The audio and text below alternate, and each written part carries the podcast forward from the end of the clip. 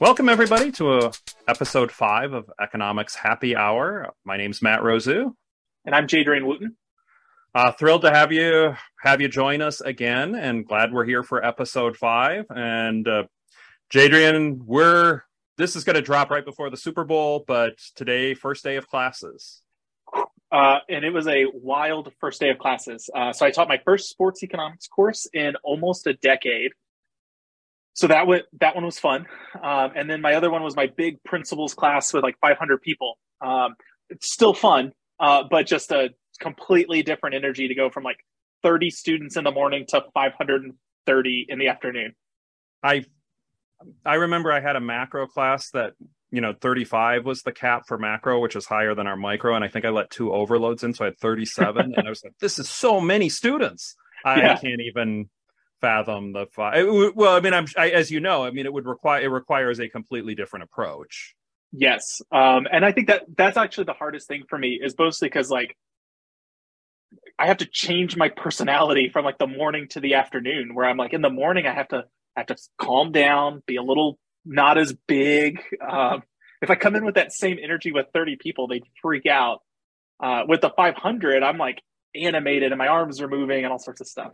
Uh, that's the hardest part. So by the end of it, I'm exhausted, but not because of how big the class is, just because like of just personality changes during the day. That's fair. And so yeah. you are in your office, so I assume it's a non-alcoholic beverage. Do you have a beverage available for today?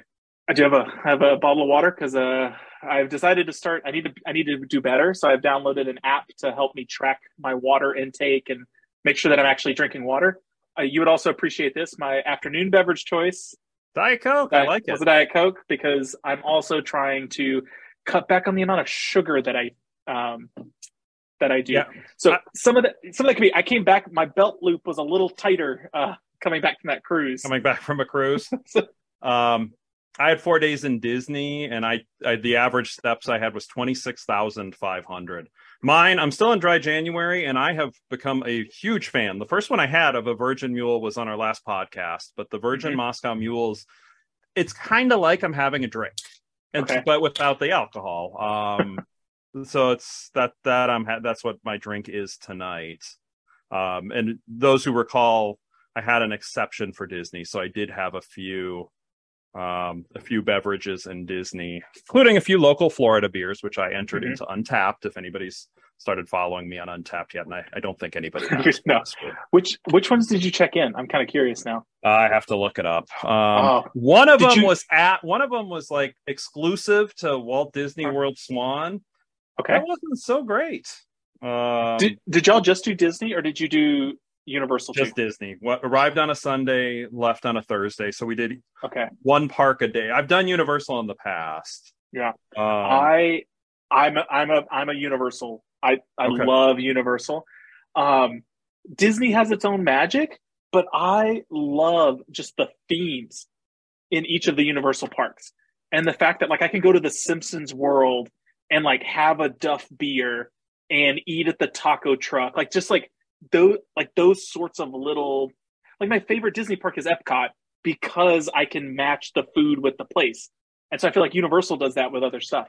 It's funny because I mean I always think of theming, and I I think Disney does a ma- you know as you say magical. I think their theming is so strong in terms like we went to Avatar Land and they have a little mm-hmm. Avatar style restaurant, and I still yeah. don't know exactly what I ate, but it looked like it could have been an Avatar, and it was really tasty. So yeah, I think it's definitely I think they're I think they've gotten better about that. And I think my guess is a lot of it probably comes from Universal's uh, Harry Potter world, where like That's those were just Which, so overwhelming like experiences that they're like, oh yeah, we need to probably do this too.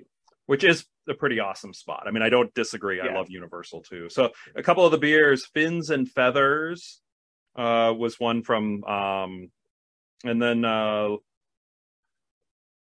what Lone Palm Golden Ale from the Cask and Larder. You had some like uh, real local craft ones. Yeah, some some local craft from Florida. Uh, oh, one was Hakuna Matata. Okay. I'm like, okay, apparently that yeah, that phrase. I guess it's just a phrase. It can't be copyrighted. Yeah. But we were um, that was interesting. So yeah, I had, a, I had a few different craft beers over the times, and uh, well, cheers with your. I mean, I don't know if it's the same with Thank your you. water, but uh, um, I was able to check in uh, some local local. I, I really maybe not local. I guess in like like in these types of islands, it's like the national beer of the Bahamas, the national beer of Puerto Rico. Very so cool. I was able to get some some checks and some badges that like of actual like new beers that I'm I'm never gonna have again. I had like the main beer of Haiti, uh, and so that was I'll ne- I'll probably never have that again, and I'll never find it anywhere else. That's yeah, that's very cool though. That's that's yeah. cool to get those those local ones. Um, so glad the cruise, yeah, cruise was good. That's good. Yeah. Um, someday, economics of cruising should be a podcast. It's I mean it's complicated enough, but today the the goal, uh, you know, this is dropping a few days before the Super Bowl, talking a little bit about the economics behind the Super Bowl and the economic impact of the Super Bowl. Given you kicking off your sports economics class, this is this is kind of I feel like we have the expert here. Yeah, I, I don't know about the expert, but I, I would say it's I it is so I I think it's fascinating in the sense that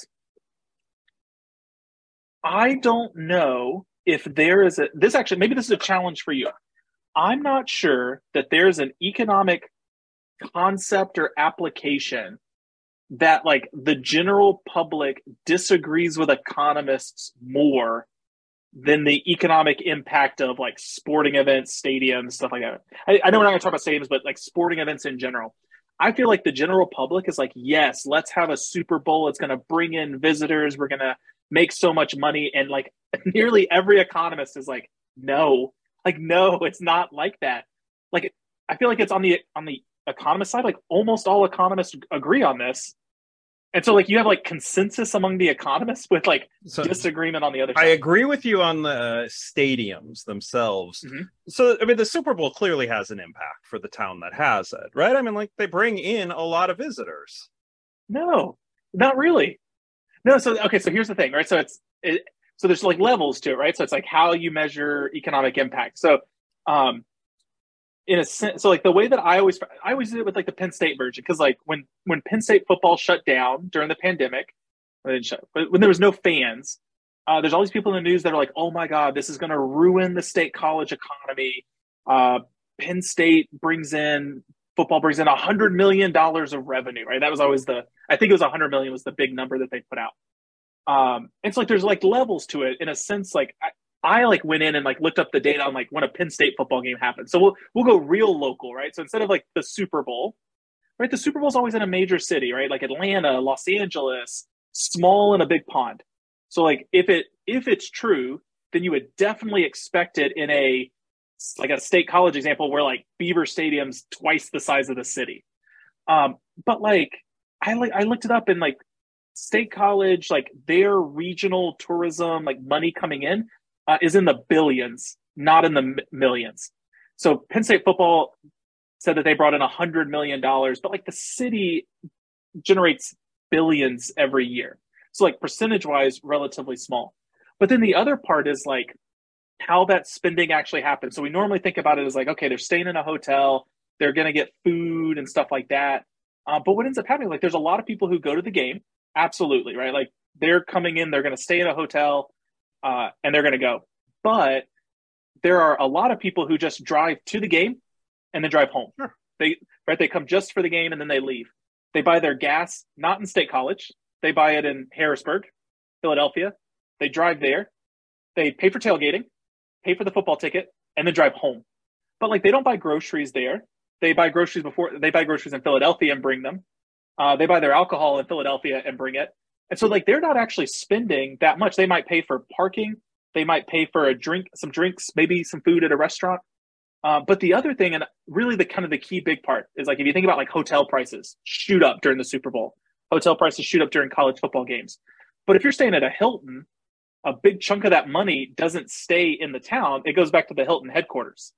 So like hotel rooms might be twice as expensive, three times as expensive, but like the maids and the housekeeping staff aren't getting paid two and three times their normal rate.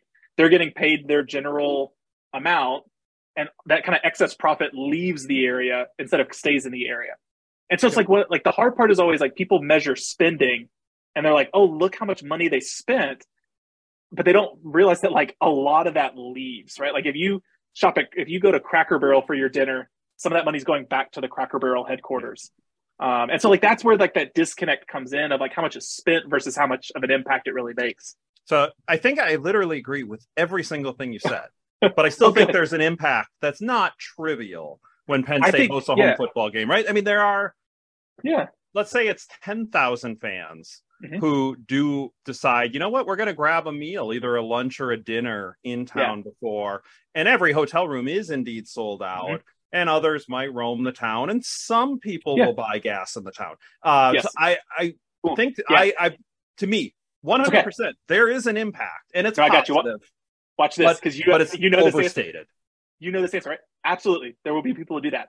But in State College, there are also people who live there that leave during a football game, and they, they we're not even just to rent out, right? Like they don't want to be around the crowds and see all the people, and so they go, sure. you know what? I'm going to eat my dinner. I'm going to leave and go. They go the other direction. Like they go to Philly, and they're like, let's spend a weekend in Philly to get away from this mess.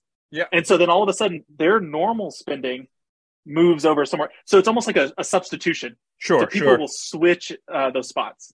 So I have, I've, I mean, I've written a fair amount on economic impact study, more for on issues with fracking. Yeah. But the I and but and I've actually done a couple for higher ed. Mm-hmm. Um, the substitutions are key, right? Yeah. Both directions. So if mm-hmm. somebody's mm-hmm. coming to the game at State College, but they were going to come anyway, okay, yep. that's really no impact. If somebody's yeah. going to leave on a vacation to Philly, but you know, okay, they were going to go to Philly at some point during the mm-hmm. year, they're just choosing that. That's not really a negative yeah. impact. That's just the timing. Um, so I have um, a Super Bowl one. If you just type in economic impact okay. Super Bowl, you'd find it, and we can link to this. It's uh, from the from the most recent one. It was published in October 21 by a firm. Now, one of the big issues I have with economic impact studies, and there's perverse incentives essentially. Mm-hmm. Some organization, which in this case I'm sure was the county of Los Angeles and city of Inglewood, as it says it there, somebody, some of entity of those folks hired micro, Micronomics. Um, they have the three authors there uh, mm-hmm. listed mm-hmm. there to come up with a study, and they're not hiring them to come up with a small number. No, at yeah. all. They're not hiring them to do that. And so you've got this really terrible incentive right off the bat. Mm-hmm. Uh, it's not. I mean, there's no peer review on these things. It's, right. It's, it's PR piece and trying to hide into the research. But uh, some of the things that get they get these things always get wrong. One are substitution effects. How much would have happened anyway? The Super mm-hmm. Bowl, I think there's going to be a little bit less than normal. I think you're going to get a lot of people who are coming from out of town who mm-hmm. will go to the hotels, who will go to the restaurants, who will be local that wouldn't have been there otherwise. Yeah. Uh, but some of the some of the other things, there's the question of how much stays in the area. What's yeah. the multi? You know, which the is multiplier? Yeah, I didn't even mention the multiplier, right? That's yeah. that's the worst. I think that's the worst economic concept to teach somebody. So actually, let's, that's a good pause, right? So like one of the big things on a, on a, on impact studies is known as the multiplier effect and it is the idea. I'll see if I can broadly summarize this, and I think I, I think I can do it. Um, if I spend a dollar somewhere, it's not actually just a dollar because when I spend a dollar at Mc, let's say I give I give Matt a hundred dollars for his apartment, Matt is going to take that hundred dollars and spend some more of it. He's going to save some of it, spend some more of it. So my hundred dollars gets multiplied in the economy. Yep. Uh, so that's kind of a, a, I would say a broad way to describe the multiplier effect. Correct. Yeah. I mean, yeah. Thinking about it on a simple basis, if you saved a hundred bucks next month on gas money, okay, you're a hundred bucks richer. If you spend, um, if you are a let's say a server at a restaurant and everybody just saved a hundred bucks, well, you saved the hundred bucks, mm-hmm. but because everybody in town has a hundred dollars more, you're going to make more money because there more people are going to come to your restaurant. You're going to get more tips. You're going to get more hours. Right? Yeah, yeah it's it, it's multiplied.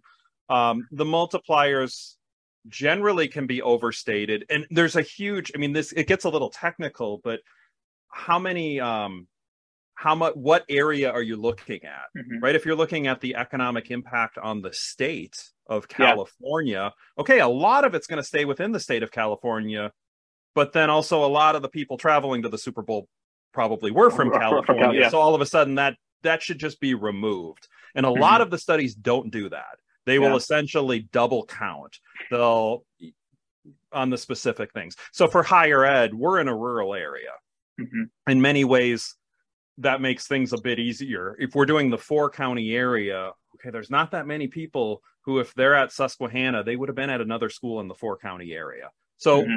we're pretty comfortable with that. But then if you're saying what's the impact on the state of Pennsylvania? Well, the multiplier is larger. However, um, many of those students would have gone somewhere else in Pennsylvania. And that's a yeah. trick to figure out that people who do it right, it's, you know, can credit that, but some places don't really have the incentive to do it right. And that's problematic. So that's always the tough part about, like you kind of just said, the the PR side of it. So I, I, I pulled up the Super Bowl one that you were looking at, and I I started to laugh in the middle of you talking because I found something in their number that I I found just, in my opinion, laughable um, as an assumption. And so that's the thing. There's like these are all built on assumptions. Like what's the multiplier? How much is a hotel going to cost? How long are they going to stay there? So if you look at table one, uh, that's the one I started laughing at. Yep, yep. Um, so it says that they'll they believe there'll be a hundred thousand out of town visitors, which um, the NFL stadium doesn't even hold a hundred thousand people. I don't think there's that many people coming just to be in the city of the Super Bowl. Um, you there's they have like pre Super Bowl events and stuff like that, but like there's not. I'm not traveling to the city if I'm not gonna. I don't want to deal with more expensive hotels, worse traffic at a busy time to not see the Super Bowl. So like those sorts of numbers feel too high. Um, the hotel room rate, whatever. The one that made me laugh while you were talking is that green one, uh, where the they actually assumed that the average daytime spending per person per day was $200 on the lower end. And I cannot imagine going on a because I tra- right I travel to football game. I go to all these places, not counting the hotel room. I'm not spending $200 per day every day on food and like I can right food, gas, memorabilia. I just and especially like if you thought like if you uh-huh. think you and your friend are gonna go, are the two of you spending four hundred dollars per day every day that you're gone? Yes, it like, depends where you eat, depends how much you drink, depends what you, you buy. Yeah, I mean, it's one that's one that's yeah. one jersey, right? I mean, well, I think you. So that's the thing is, I think you can spend that. I don't think that that's a true average spending per day. Um, I don't. I like those. I don't know. I, I to me the the hundred thousand seems a bit stronger of an assumption. 100,000 yeah. from out of town. That seems like a stronger one. And actually, when I first read that, I thought it was 100,000 hotel nights. And I'm like, okay, yeah. people, yeah, the stadium holds 80,000 and, um, you know, 100,000 hotel nights makes sense. But then you look before, they're assuming four, three nights at a hotel.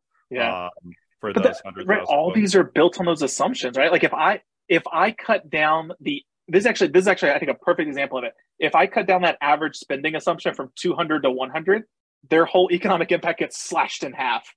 Um, and so it's like you get the not even just multiplier effects and like how much that money is changing. You can you can you can blow up this economic impact yeah. um, with just like those sorts of assumptions. So that uh, to me, there's both the indirect they they have indirect and induced effects, mm-hmm. which to me maybe is that like indirect part two i don't quite know what they're saying on the induced effects i have issues with that um, yeah and i don't know what the right number is quite frankly yeah. maybe that's an accurate number but maybe not um the one that a lot of studies do that i find just laughably well laughable i guess i don't know what it, what else to say and this is common across all studies they're saying you know like hey, we're using, um, you know, we use this software IMPLAN. IMPLAN, yeah. It's good. Which is basically like saying, hey, you can trust my numbers. I plugged them into I Microsoft plugged... Excel. And so yeah. therefore it's right. You know, everything I'm saying is right because I used Excel. And it's it's everybody, and I hate to pick on this one study. Mm-hmm. Um, they're they're doing the standard stuff, right? They're trying to say, hey, yeah. this is all good because of IMPLAN. Um, I, you know, as I'm sure it's going to be a shock to the audience, but I haven't hi- been hired to do an economic impact study in quite a while with the way I'm tearing these apart, right? Like, yeah. um, the places that have been okay with it are okay. This is so super obvious. We just need mm-hmm. somebody to put, you know, like we'd like an economist to put their name to it, but yeah. Well, so here's the other thing too, right? So like a lot of these are focused on spending, um, which spending on the visitors coming in, right? Because like, that's the idea of the economic impact. Um, and like when you give your example of of like Susquehanna, like it, it kind of fits in that story. But the other thing that happens is there are a lot of costs of hosting the Super Bowl. So whenever the Super Bowl's in town, like the amount of police that they need just ramps up. So like spending on uh, police services for fire service, like all of that stuff just goes way up. Those costs almost never get factored in because it's it's spending by the city, but it's not like it's it, that's part of that indirect spend. Like, we, we don't look at this on the costs right. of things, and so those are things that just kind of shrink down those numbers. Um, you know, yeah. it's a lot. I the way that I always try to kind of really highlight it is I really pick on the hotel one because I think that's the easiest one, is because it's that money. Not all that money stays there, and like a lot of the impact of like the impact studies assumes that the money stays there and multiplies and like they don't ever really think about these like leak out effects of like Hilton is sending half of this money back to New York um, as part of their profits of operating a hotel. That kind of gets lost in the story, um, and so I think it's a much smaller impact where it has a real meaningful impact. Uh, so whether it's like the World Cup, whether it's the Super Bowl, like all of these tend to find like it's really it's not worth it because the cities have to bid on it. The, the cities are like paying the NFL to let them host it and things like that. Um, the place that like I guess this is going to go back. I think Amanda laughed at this the last time we said it, so hopefully she'll appreciate this again. Um, economists aren't good with feelings, and like the biggest payoff of Super Bowls, World Cups, Olympics is that it makes people happy, um, and it makes people happy for a very long time. Uh, that like they're really yeah. proud that their city had the Super Bowl or the World Cup, and like that's the real that's the real impact is you get to brag about going to it if you're a local or that your city hosted it. And but when politicians fight for those things, they never yeah. say, "Bring it, we're going to be happier." They go, "Bring it, we're going to improve hotels and restaurants yeah. and all sorts of stuff."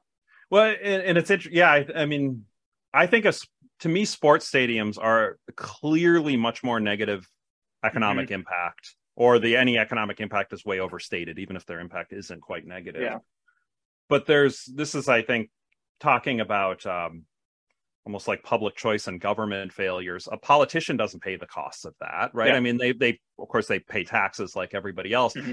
but to be able to build it, it's something they'll absolutely brag about. Yeah, and kind of you you just need you need fifty percent plus one to like the idea. Uh, and if you if you can get the majority yeah. to think it's cool, go for it. So you know, it's this, so like this is actually as a sports economist, I'm very different than a lot of the other sports cops like i i we all kind of recognize like these are not good invest as an investment right and i think i've written about this before um i don't like that they're called investing in stadiums or investing in the world cup because like they're very poor investments i don't have a problem with cities host paying to host it like I, there are plenty of things that that cities spend money on that don't generate revenue at all um right? Like you could build a park, it's never going to generate revenue. You're not making money off of your city parks. Yeah. Um, so at least if you're going to host a stadium, you're going to generate some money to pay for the costs. Um, I think it's always one of those. Uh, I think about like my personal budget.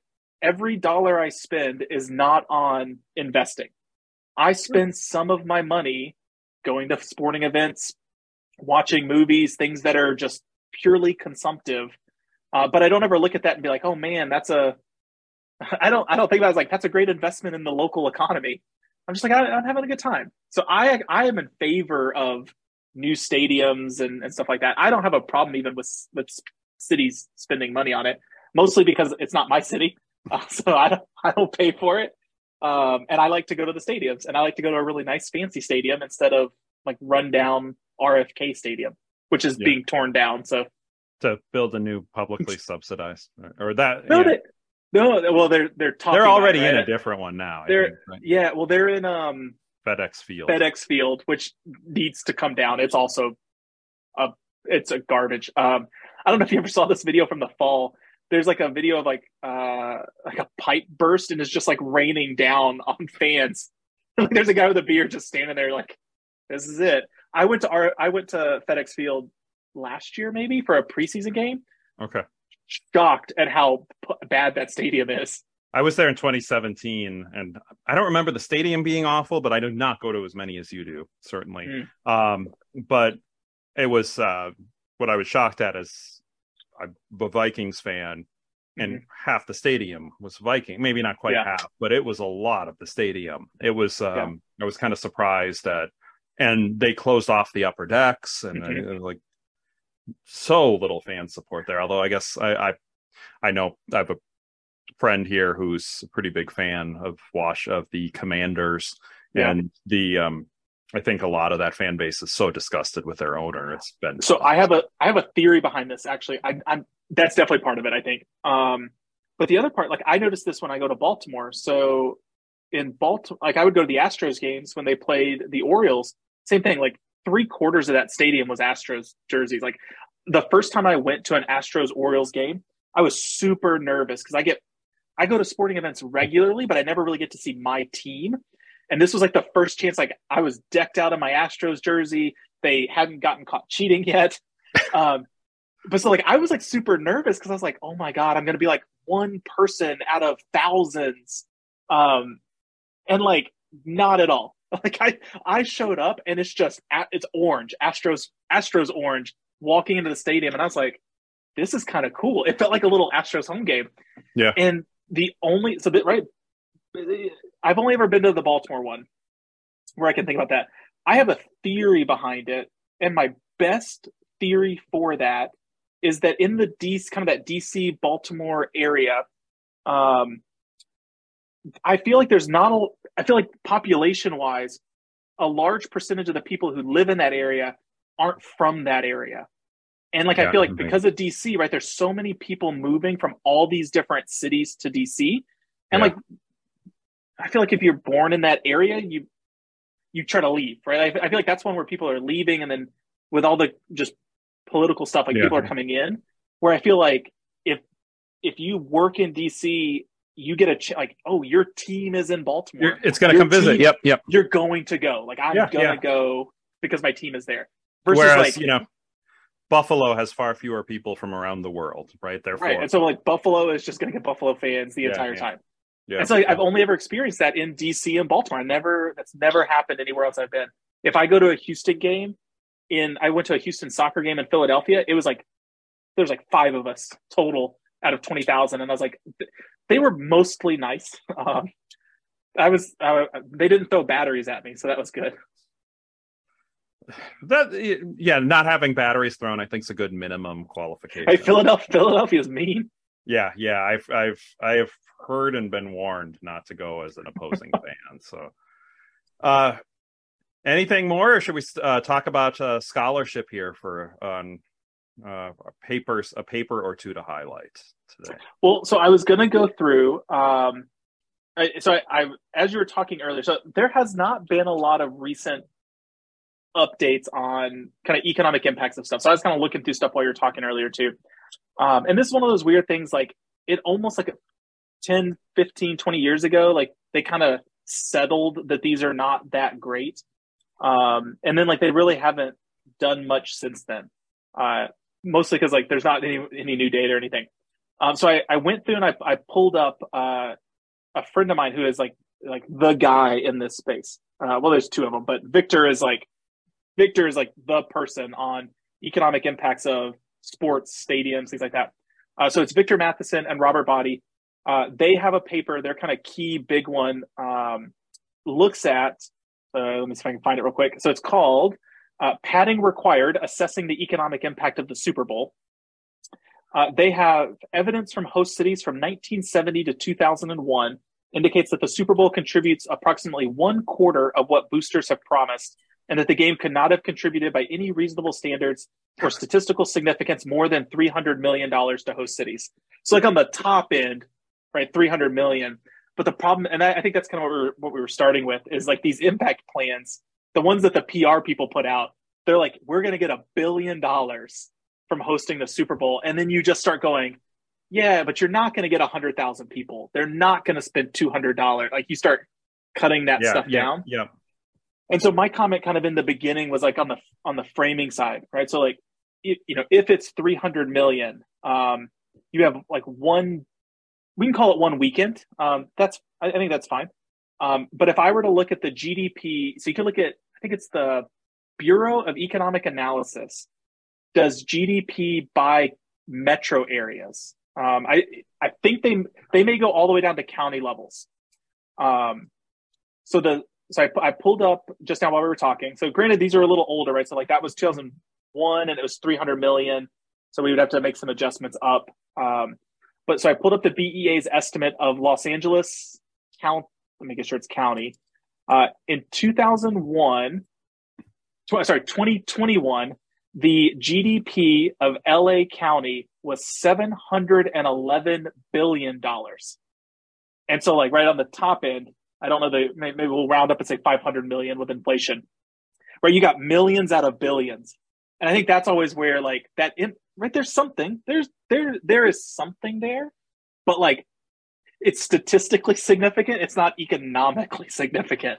That it's just it's like a drop in the bucket, and you're like, yeah, yep, ooh, we're better. and the, and the and as you say, there's the impact the impact and even um, victor's paper that's talking about the impact and not necessarily assessing the costs that are associated mm-hmm. with it but, yeah um, yeah yeah I, I mean, that's the struggle right it's like i, I want it to be meaningful um, I, I think we just we forget how much activity happens like every day that we never notice right like we right like uh your your cars are getting oil changes and people are getting haircuts and the grocery store selling groceries and like all, you're like it's almost like throwing a hundred dollars in a pot over and over and over and over and over again. Like yeah. that's how much money is happening regularly, and like one event looks really important, but is generally really uh, really small. Let me see if I can find the the Penn State one, and I can I can tell since we started with that as yeah. my example. Well, while uh, you so talk about that, I mean, I'll I'll throw up, and for those watching, I'll put it on this. We'll put it on the screen, and if you're tuning in, we'll put it into the descriptions. But um, I had a paper published uh, a few years ago, International Advances in Economic Research. It's it's on fracking, but it's guidelines mm-hmm. for conducting economic impact studies. But it goes through a lot of the issues that you do see in these studies that we've talked about. There's there's they can be rampant with double counting. What is the defined area that you're thinking about? Um, what is the appropriate multiplier?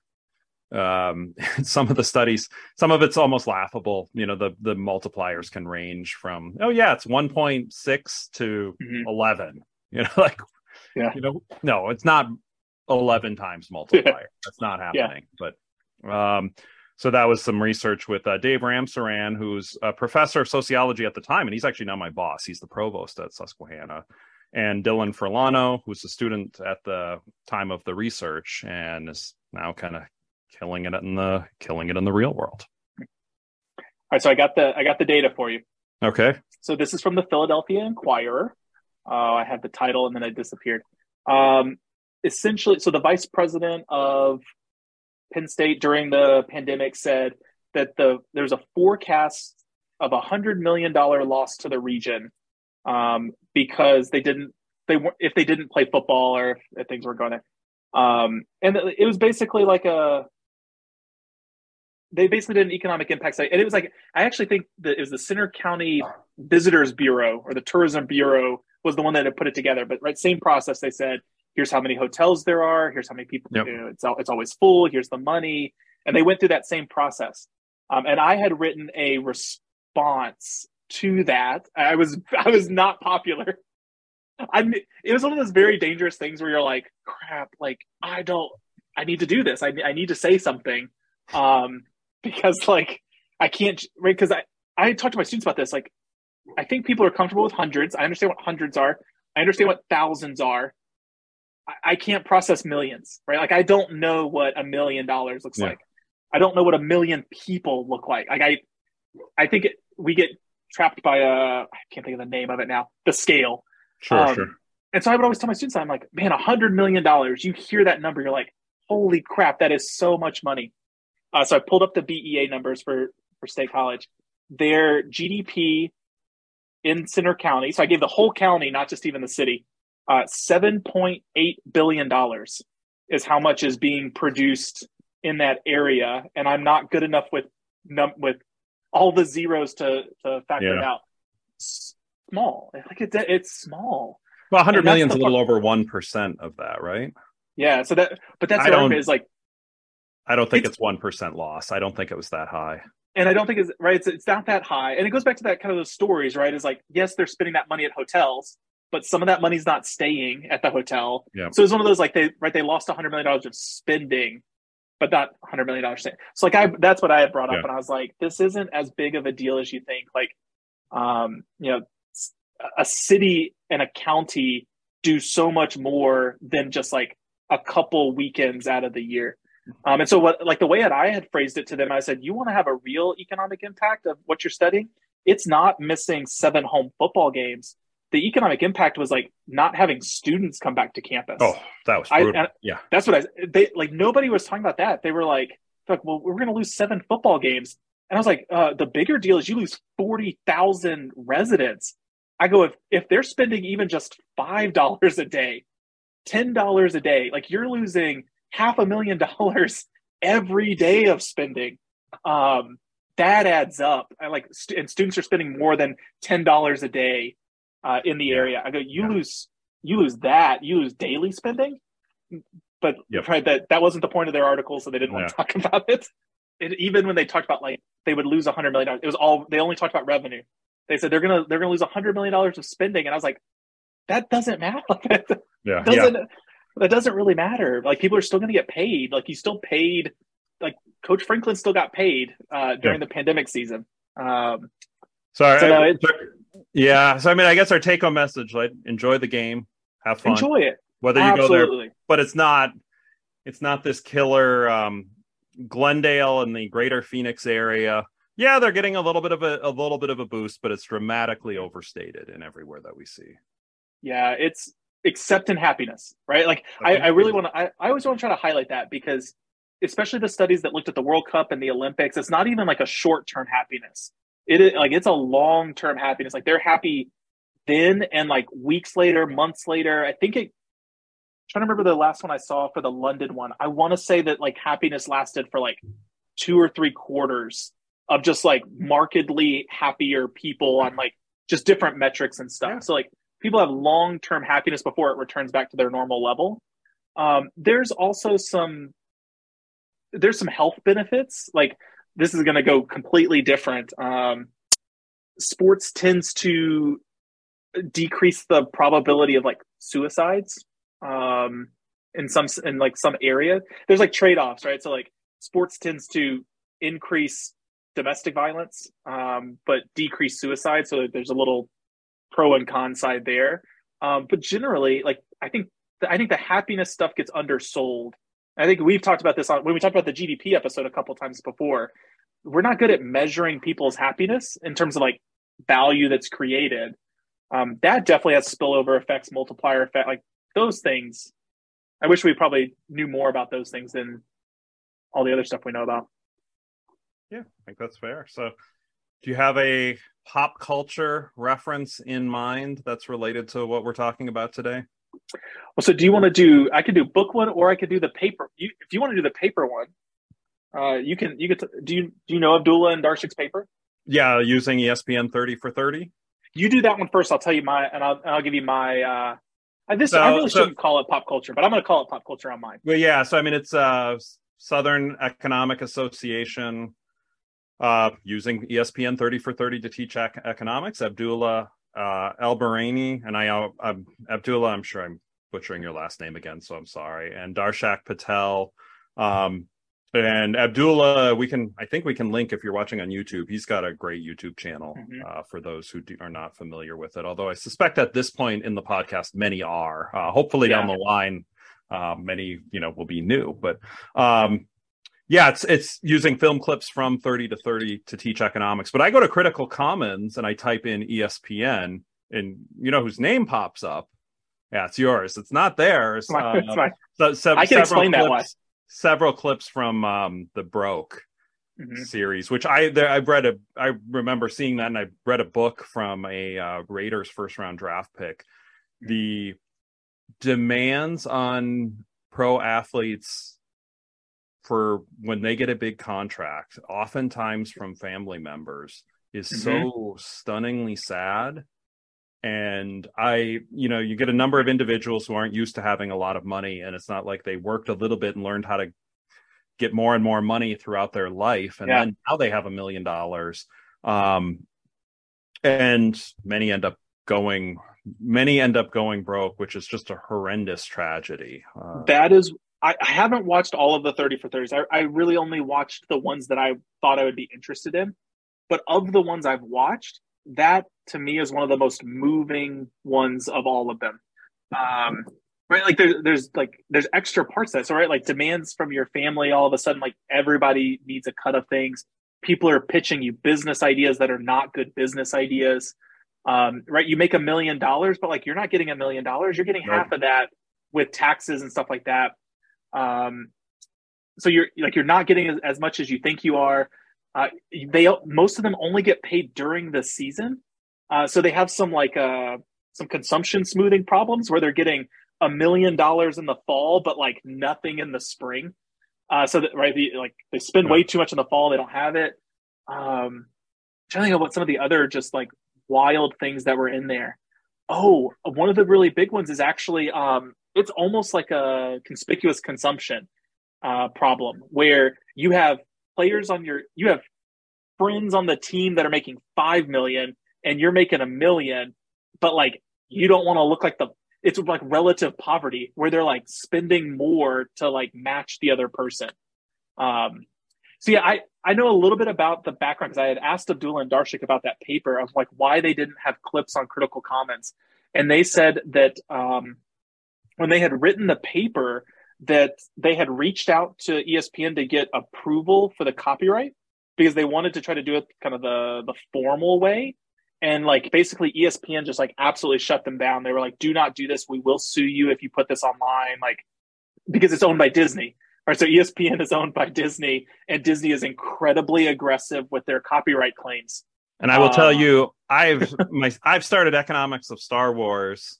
We have it on critical commons we didn't ask um yep i mean Disney, if you want to send a cease and desist, that's fine. I promise you, the three academics who are making zero money off of publicizing Star Wars will yes. will publicize. I mean, come on, this is this is yeah. fair use 101. Yeah. So, well, you so know, if you say cease and desist, yeah. right, we're going to stop.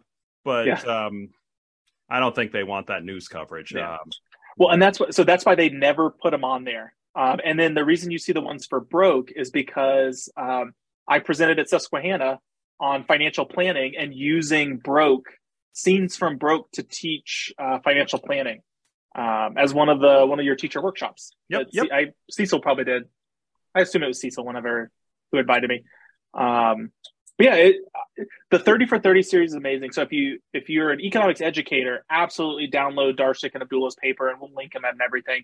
Um, it's so fascinating to see the clips that they've matched up. I would love for them to do a second paper because I think they did that like only with like the first two seasons, and like ESPN has made more. Um, so I would love to see them do like a, a follow up paper to that. It's so good. There's such good stuff. Yeah, um, yeah. I use one of my. I use two of them in my sports class. I use um, who killed small potatoes. Who killed the USFL? Have you seen that one? I haven't. So good. So do you remember yeah. the USFL? Like the the old one, not the current one. Oh, when yeah, no, I with Herschel, I, yeah, yeah, yeah, Herschel, Jim Kelly, Herschel Walker, mm-hmm. Steve Young. Um, yeah, that was just it. Literally, the USFL collapsed right before I was ten and really started watching football. The first season okay. that I was like, I saw game one, and I was like, oh my gosh, how was this not in my life before? Was when I was yeah. ten years old, and that was eighty six. So so um, small potato, small potatoes is it's it's a really good one. It kind of goes through like how they set it up, where to go, who the owners were, and then where it collapses. So if you read the summary, you'll find out it's actually really funny who killed the. Do you know hmm. who killed the USFL? Or who they? Well, I mean, I know. Blame? I mean, if, if, I'm gonna have to guess, it's Trump, right? It's I mean, Trump. yeah, it's basically all. But this came out right like decades ago, like this, or not decades ago. Uh, this documentary came out um, like way before I mean, he, I guess he's been talking about running for president for a while. Um, it came out in 2009, so like it, it's older. Um, but essentially, I, will give away the ending. Um, Trump became an owner of the Generals in New York. Yep. And uh, lobbied the other owners to move from a spring league to a fall league and compete with the NFL. And then basically they couldn't. And then they just made no money and then had to go bankrupt. Um, so it's it's such a good documentary. And then the second one that I show and I really like is called um, oh my god, I lost it right in the middle of it. Uh, it's about SMU um, paying players like the the. Oh yeah, yeah. One. I mean, when they had Eric Dickerson and yeah, uh, uh, it's called Greg. it's called Pony Excess. Uh, it's oh, a, yeah, because they were called the Pony yeah. Express. Pony Express. That's called Pony Excess. Uh, it's all about like how they started paying players and like the collapse of that and all. So I show both of those in my class. Um, no, I that's this is one that I don't show in the class. I'll give a second example. Um, mm-hmm. A book that you know, speaking of broke as being a, kind of a moving ESPN thirty for thirty, but it's New Money Staying Rich. It's Phillip Buchanon, who's a former first round draft pick. Yeah, could add this to one of your fifty two books. Um, yeah, but it's just it's it's stunning to me. And I mean, part of me thinks, right, you know, part of game theory is like mechanism design how do you how do you set up rules and so my thought process is like what can the nfl do to help help players mm-hmm. so i mean because if you're a first round draft pick and you live off of 200,000 a year you should essentially be set for life by being yeah. a first round draft pick even if you fail miserably in the nfl uh, but you hear of the stuff and like grandmother comes by and literally grab the wallet and saying, "Look, just seeing how much you have and pulling out money and just taking it." Right? I mean, look, yeah. stuff like that. No, are you kidding me? Um, universities have gotten better um, because the NFL wasn't really doing anything, and so I think a lot of the universities started to make the players go through um, basically financial planning classes of like, "Hey, you're about to make it. You're about to go from five hundred dollars a month of your stipend." To fifty thousand dollars a week uh, when you get to the NFL. So I think they've took they've taken on a lot of that. Yep, yep. And I know that um, had uh, Chris Hogan, uh, former kind of radio former radio host on the Ramsey Network and best-selling mm-hmm. author and uh, kind of a financial coach, and he's coached professional athletes, and he says he says that it's been very helpful but he says you know he says i can't tell you but some of the questions that i'm asked i can't even believe um and it's so i mean yeah. Yeah, but yeah. so there's work there, and I know like they're bringing in people like that. I'm like, that's good, mm-hmm. right? The you know, so and and there are many who are many professional athletes really have heard that message and are doing great work. But but if you're looking for an interesting book, really about all the challenges, I think that a lot of professional athletes face um, in terms of this windfall of money and why do so many end up going broke? Uh, New Money Staying Rich is a, is a well, pretty good book. And then the other side, right? You have all the healthcare stuff. That w- that was the big thing that came out with the with Hamlin was that he hadn't been in the league long enough that like he likely won't get healthcare coverage later. Like you have to be like I think you have to be in for like five years to get vested or something like that. Okay. Um, and so it's it, right. Those are all those sorts of complications where like you could play one year, make the minimum, only get half of that, and then like have like a debilitating injury for the rest of your life. Like those are sorts of things that are just wild. Yeah. Um, but my, I'm going to call it pop culture because it's a book because I think this is still media. So I'm going to, I'm going to give it a media. Book is media. Um, me book books are media. I'm going to recommend uh, Soccernomics. Uh, my sports econ class will be reading this. Uh, this is the latest edition of Soccernomics. They came out with it, I think, the first time about a decade ago, and they updated it a couple times with World Cups or Olympics. This is the 2022 World Cup edition, so I think, uh, well, it was published last year, but I think the data at least kind of goes up to the end of 2021. And there is a section in here about it's called happiness, uh, essentially on like why hosting major sporting events, yeah. Olympics, and stuff like that uh, makes people happy. So even though it's called Soccernomics, it is primarily about soccer. They do talk about a, a, bunch of other sports. So they'll reference Moneyball and baseball. They'll talk about the Super Bowl. Yep. They talk about the difference between uh, American football and European football. So it's it's uh, I think it's a really good book. Uh, and uh, Stefan is a sports Stefan is a sports economist. Simon is a journalist. Uh, Stefan is super uh, super knowledgeable about. Um, oh yeah, that's cool. I've, I've added it to my list. I think I've seen yeah. probably you posting about it, but I um, but I've I think I've seen it, but I'm adding it to my queue. I don't. I, you say you you go for 52 and you read more. I probably yeah. get about half that. I, I, think I probably get about a book every other week, um, maybe maybe a little bit more. I don't know, but I, I don't get fifty two a year like you do. Well, so. so. if you want another sports book, I just started reading this. Um, it's in my signature on my email, so I have to open my email to tell you. Uh, actually, I remember it now. Um, I just started reading this. I've only read like five chapters, but so far it's been very, very good, and I, I think it's going to still finish really, really well. Um, it's called "This Is Your Brain on Sports." It is a behavioral economics cross of sport, like behavioral economics with sports, but it's kind of from the so far from like the fans' perspective. So like the very the opening chapter is essentially like, why is it that uh, when you go to a, uh, a sporting event, like if the team is awful, um, n- nobody's cheering, they're just kind of there, but they go wild for like a free T-shirt. Like, why do people uh, like jump up and down and run? But they won't do that for the team that they claim that they love, but they'll do it for a shirt that says like it has like a logo sponsor. Like you wouldn't have bought the shirt, uh, but you will go wild for the shirt. So it's it's a nice like behavioral economics sports cool. book. It's it's been good so far. Good, good. I'll add it to the list. So, yeah. Any closing words of wisdom for for our listeners? Anybody who has made it this far in the podcast, if you have been listening for the past 45 minutes, uh, we need you to click the share button and share this with people and make sure that they your friends are also listening as well uh, so that that way we can have more people join in with these conversations. I've, I've seen some really interesting stuff on on twitter. People have started to share and, yeah. comment back and forth. And w- matt and i absolutely love that. So that's it's i gotta say it's really cool to see people yeah. sharing and pointing out saying hey you got to go to minute twenty twenty six because yeah. we were talking about this so thank you to everybody who has been tuning in and recommending and uh, we're excited to do this and hope everybody has a wonderful uh, Super Bowl weekend. I hope your team is in it. Uh, mine is not. I'll, i know that already. yeah, um, yeah. That's I guess that's the nice part. Filming it so early, we we know who's not in it. Uh, so by the time you're listening to this, we don't know who the teams are. Uh, so please don't fault us for that. As we filmed it weeks before the Super Bowl.